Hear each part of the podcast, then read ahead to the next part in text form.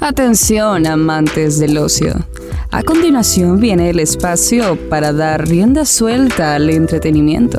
Quedan conectados viendo tele en a 105.5 Rock FM. Echados Viendo Tele, presentado por Sublishop Nicaragua, camisetas personalizadas. Bienvenidos a Echados Viendo Tele, Linux el que te habla, estás en Rock FM. ¿Qué tal? ¿Cómo te va? ¿Qué onda? Pues hablar de productos tal vez no tan comerciales, ¿verdad?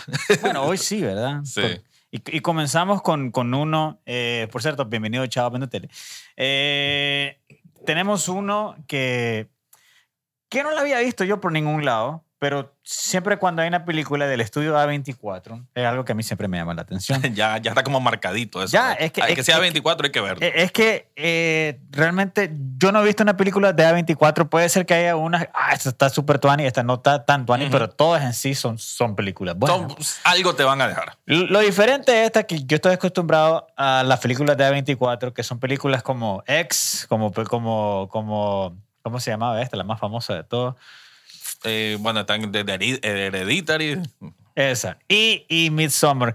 Que Ujú. Midsommar y Hereditary son, son, son dos películas que, que, que cuesta verlas. O sea, Sí. estás como, ay, qué chucha más fea, pero tenés que seguirla viendo porque es buenísima, pero sí te cuesta verla. O sea, es, es- son groserías y cosas a niveles viscerales, pero en pleno día. Y porque, ¿cómo te puedo decir? Midsommar es una película que, que es horror, pero normalmente el horror es, es de noche, con tormenta, lluvia y todo oscuro. Y esta no, esta, No, es, todo lo contrario. este es un bosque bien, bien lindo, todo bien bonito y que pasan cosas horrorosas. Pero esto no es una película de horror. No. Es, es un drama que se llama Causeway, que ya regresó eh, Jennifer Lawrence, que teníamos rato, pues por lo menos yo, pues que no... Y además como productora, que es un buen dato. Ah, decir. sí. O sea, es su Y- primer rol como productora. Es de una mujer que, que es soldado y sufre, pues se la borbandean en. Afganistán y sufre algún trauma cerebral y no queda... Queda como que... Tiene que volver a, como a, re- a reactivar sus funciones motoras, su memoria, pues porque Sí. fue una lesión cerebral más o menos grave, ¿no? De, de- de caminar, de, Sí. de agarrar esto, levantarlo, o sea, son cosas que Funciones nosotros... básicas, sí, ¿no? correcto. Entonces, ella, al principio estás viendo cómo ella está, está- está comenzando ese proceso porque está, está frustrada, o sea, le cuesta dormir, tiene serios traumas en, en Sí. la noche y, y un montón de cosas. Pero también... eh, Creo que si, si cuento algo, creo que lo voy a spoilear también. Entonces, voy a tratar de no contar tanto, pero en sí es un drama eh, enfocado en ella, muy sencillo. Y en su regreso a casa, ¿no? También creo que eso es un, vale decir, pero su regreso a casa y que digamos es en que- Nueva Orleans. Nueva Orleans y el como ese contraste o ese conflicto de ella de volver a revolver recuerdos de estar en la ciudad a la que probablemente pensó que nunca iba a volver. Sí, y ahí quizás te das cuenta pues que los traumas que ellas sufren, o sea, una persona sufre de traumas, un trauma así serio es lo que le sucedió a ella pues en la guerra, pero también tiene traumas en casa, también hay otro tipo de traumas que, que te van siguiendo durante todo el Sí. viaje. Creo que al final es una es un estudio entre una relación en- entre el personaje de Jennifer Lawrence que se llama Lindsay Ujú. con el personaje de Brian Three Henry, que es, que, es un, que es un hombre que ella conoce porque su camioneta se descompone como a los cinco minutos, que es una chuchada muy vieja, y es el mecánico, ¿no? Es que Sí. se, se hacen amigos, pero, ah, como te la estoy contando, suena como una mierda aburrida, pe- pero, pero, pero... Eh, mira, la, la película entendería que mucha gente la pueda sentir así porque es bastante lenta, ¿no? Hay, hay fuego lento y este Eh. es el fuego lento del fuego lento. O sea, es una, una capa más allá del fuego lento. No hay, o sea, sí hay bastante diálogos, pero también juega mucho con silencios, ¿no? Con, con momentos como digamos, reflexivos, lo cual para mí la hace más real, más natural, y lo que me gustó pues también. Las conversaciones y la química que hay entre Jennifer Lawrence y este, y este actor que muchos lo conocemos como Paperboy de Atlanta y ha hecho otras películas, ¿verdad? Sobre todo en comedia. Eh, Bullet Train. Bullet Train estuvo hace poco, también salió en Godzilla. O sea, Ah, sí, es cierto. o sea, Era, era el científico loco podcaster. Exacto.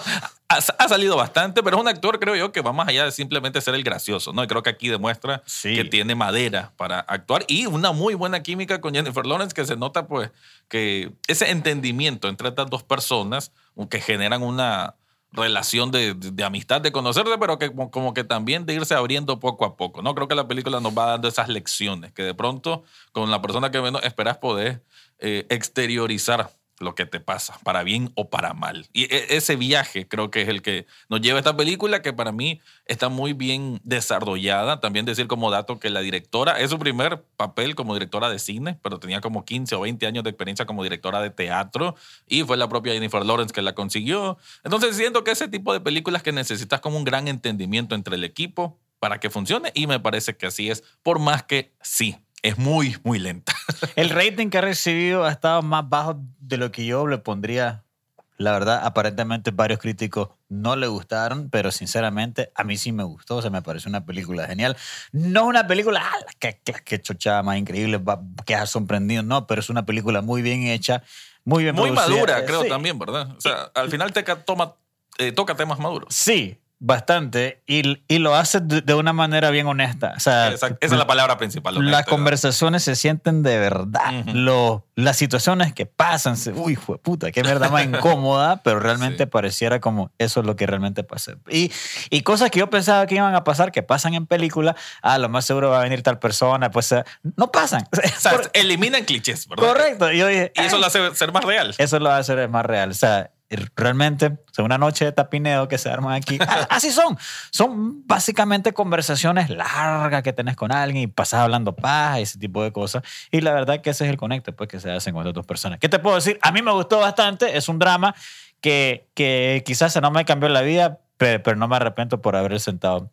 Y pues, muy bien, así es. Sí, no, eh, muy bien. Además que eh, a mí me alegra que Jennifer Lawrence vuelva a este tipo de papeles. que ella tenía como un... Ella pues decidió darse un receso como de tres años de toda la barulla de Hollywood, donde creo que tuvo un hijo o dos hijos. Así que este es como su retorno a una actriz que todavía es joven y me parece que es de los mejores talentos jóvenes que tiene Hollywood cuando se empeña en hacer papeles que no tengan que ver con superhéroes o cosas de ese tipo. Así que Causeway, la última película del estudio A24, con, protagonizada por Jennifer Lawrence y también el gran, eh, ¿cómo se llama este mae? Uh, se me fue el avión. Eh, Es Byron, creo que. Brian, Brian. Brian 3 Henry. Es, es, es- tronco de película, mírala. Es, puede ser que si te gustan las películas de acción, ese tipo de cosas, esto no es para vos, este No. es lento, esto es suave, pero muy bien hecha.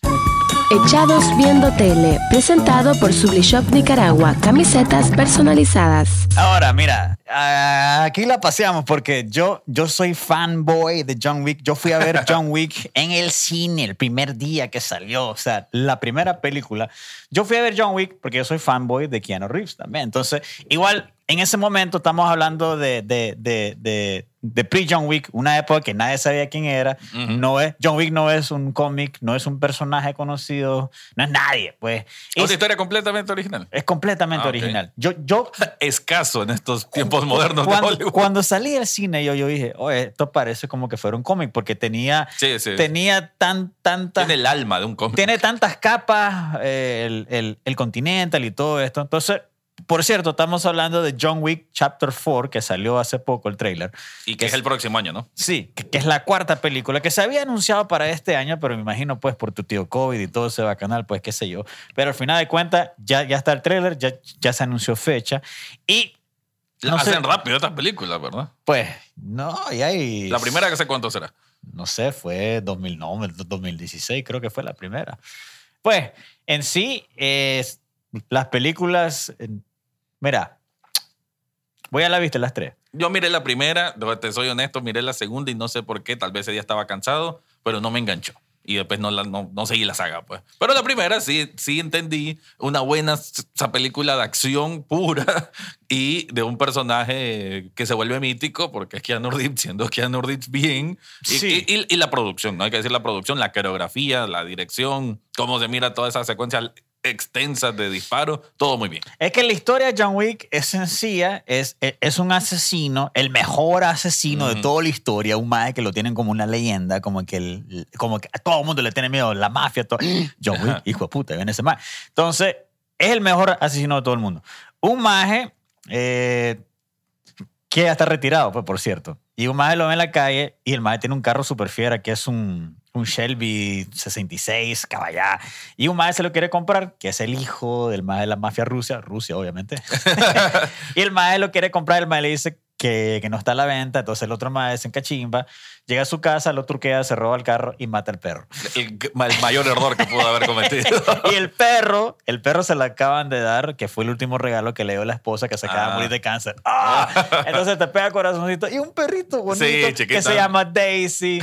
Y el madre le pegó un mamellazo y lo mató. Entonces ya, ya tenés todo el público, matas hijo de puta, hace lo que vaya a hacer, pero al matarlo. Entonces el madre, el mae mata a 66 hombres y mata al madre. Y, y se acabó. Ese es John Wick, la, la- la primera parte. Entonces, vos decís, qué, qué absurdo, qué ridículo. Pero John Wick fue hecha de una manera tan artística, tan... O sea, Sí, sí, sí. las cachimbiaderas, incluso si vos ves una película, qué sé yo, eh, Ta- Taken, Ujú. sale Liam Neeson, no, Ujú. te- el maje es cachimbiador y todo, pero si vos te fijas, cuando el maje brinca un muro, hace como ocho tomas, tum, tum, tum, tum, tum, tum, tum, porque el maje realmente, Liam Neeson no puede brincar No. ese muro y no puede evocar esas patadas. Pues. Mientras que Keanu Reeves entrenó con arma, hay cositas, detalles tan chiquitos como yo, porque soy hiper nerdo, me metí. Hay una arma que no sé que es italiana y todo esto. El maje, cuando la carga, la hace así y la hace dos veces y el maje asegura dos veces. ¿Por qué? Porque esa arma es famosa, porque se pega, porque Ah, todo el mundo la conoce. Todo el mundo que es, que es O sea, es arma, meticuloso en es ese tipo de ultra cosas. meticuloso Ok. toda la película. O sea, son tantos, tantos detalles que el maje lo hizo porque realmente aprendió a usar armas, realmente aprendió a pelear, realmente aprendió todas las cosas. Y las toma, vos la ves, que son de largo, son largas, como Sí, decís, sí. pasan seis minutos, una cachimbeadera, pero está así. Y vos ves, puta. O sea, entonces esa parte es una película de acción. Simple hecha, bien hecha, bien producida. Y, y las tres son así, son maravillosas. No esperes una historia. Si te estoy contando, el maje, o sea, le mataron al perro y lo va a matar al. Ahora, viendo todo. en lo del tráiler veo que como que hay conflictos con sus viejos amistades, algo así. Veo que hay algunos actores, se me escapan los nombres, pero hay dos actores muy famosos. Creo que uno es japonés, el otro es chino. Eh, no sé si salían en las anteriores, pero con que estén ellos dos. Yen montón. nunca había salido, ni, ni Hiroyoku Sanada tampoco Ajá. había salido. Y esos Son- dos son dos monstruos, ya he visto en diferentes Ya lo tipos conocemos, los más. Sí. o sea, El japonés, de hecho, fue Scorpion, ¿no? Sí. Pero bueno, tiene un montón de. de, de y Bullet filmes. Train y un montón Sí. de otras cosas. Lawrence Fishburne sí Ah. salían las otras. Obviamente tenía que entrar el maje de, ¿cómo se llama? Ay, ¿cómo se llama en el Matrix este maje? El personaje que hace. Se me fue el avión.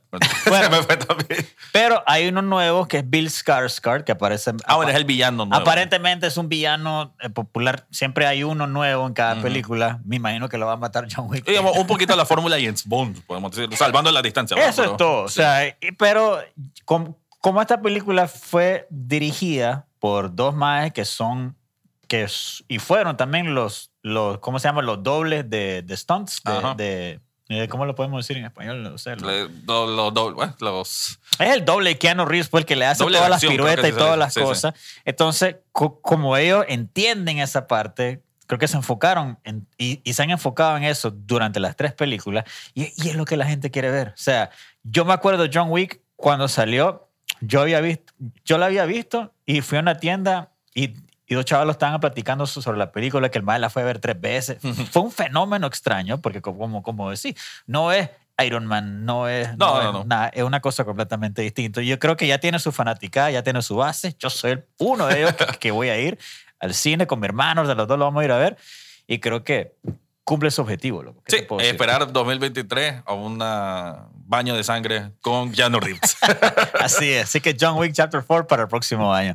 Ok, va- vamos a finalizar con, con la película que yo sinceramente ni cuenta me había dado. Primero quiero comenzar que esta película se lanzó en una plataforma muy extraña, Ujú. muy, muy balurde, por cierto. O sea, yo tengo un Roku en mi casa y no pude verlo. Y yo veo, yo decía, Roku es estas cajitas que ponen en los televisores para que le agarre YouTube, Netflix demás. para las personas como yo que no tienen un Smart TV, vos con esta cajita lo convertí en Smart TV, tu, tu televisión viejo. Pues Ujú. entonces e- es muy fácil, muy tuani.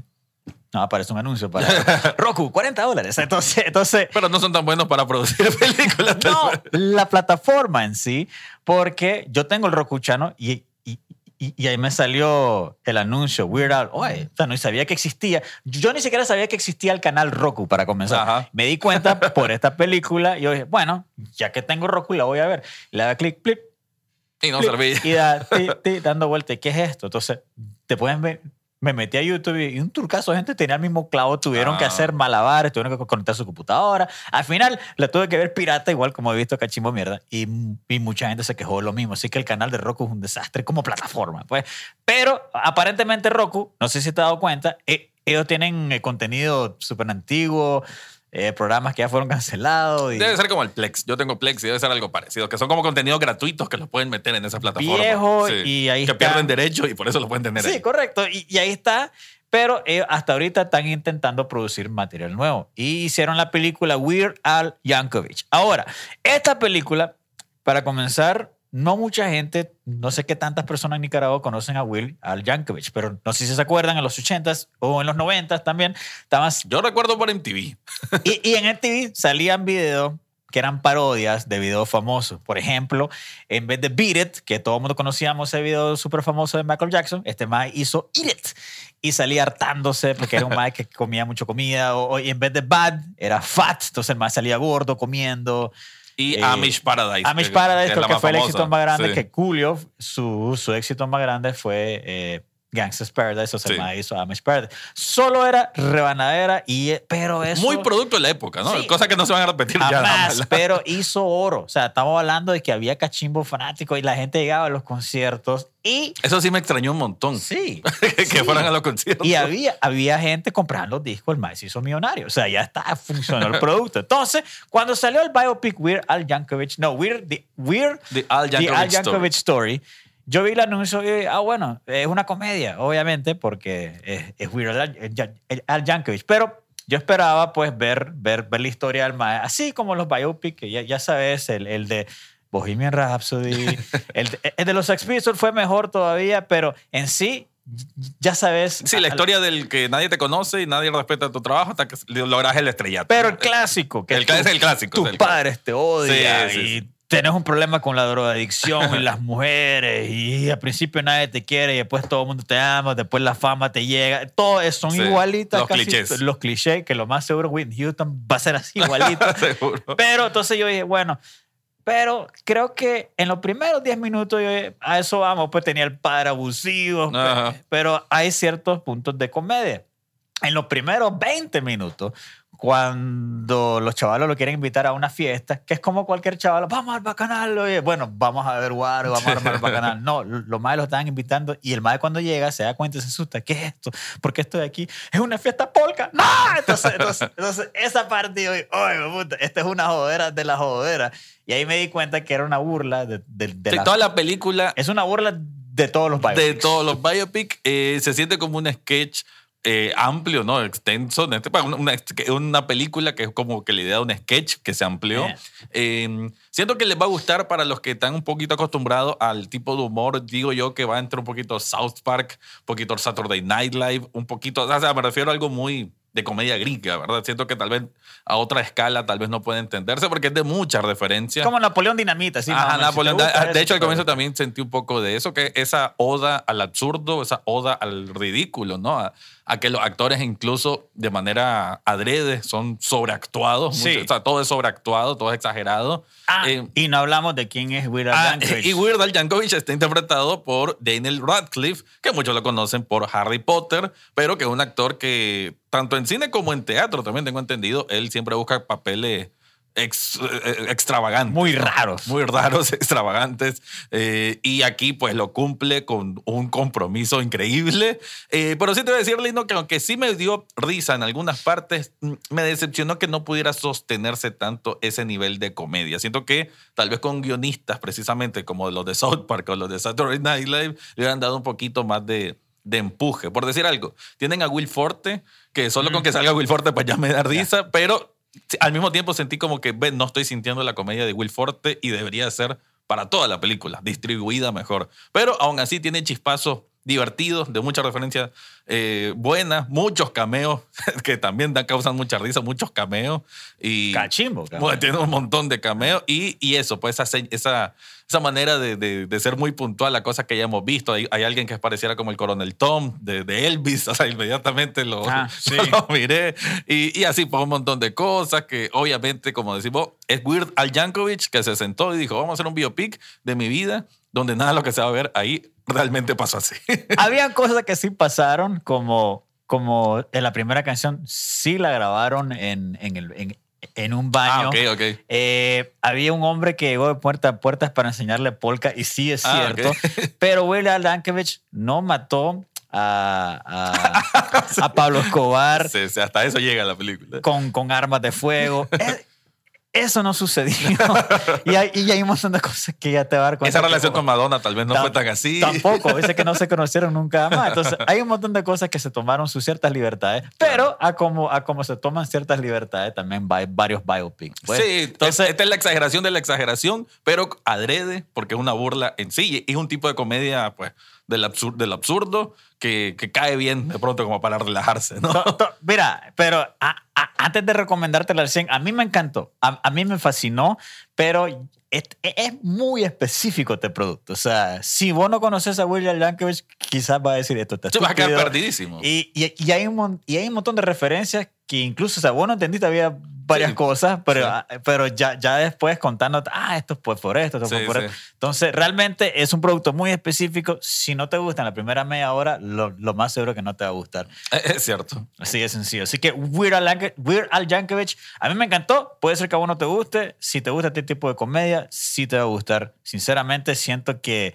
que está muy atrapada así en la plataforma de Roku. Qué cagada. Quizás algún día la Tal vez la, piratería le ayuda que más gente la conozca.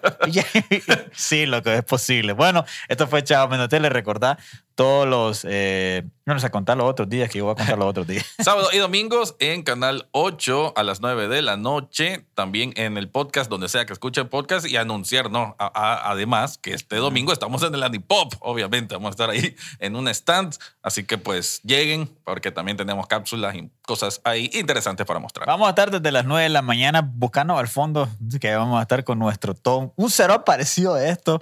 y ahí vamos a estar, por cierto, esto se va a transmitir, eh, el Anipop, por lo menos la parte que vamos a estar nosotros, aquí en Rock FM se va a transmitir y en la Rock 22 se va a estar transmitiendo también. Y por las redes sociales que vamos a estar, y Chao Menos Tele y Rock FM. Así es. Y este programa lo puedes ver los lunes a las 8 de la noche y los miércoles a las 11 de la mañana por la Rock 22. Nos despedimos entonces con una canción de Weird Al Yankovic, que esta canción sí, yo me acuerdo de estado chavalo, yo crecí y lo miraba bastante y sí me daba. O sea, es- esa es otra cosa. Entraban mucho en rotación. sí, bastante. Sí. Entonces, Eat It, Weird Al Yankovic. Chau, chau.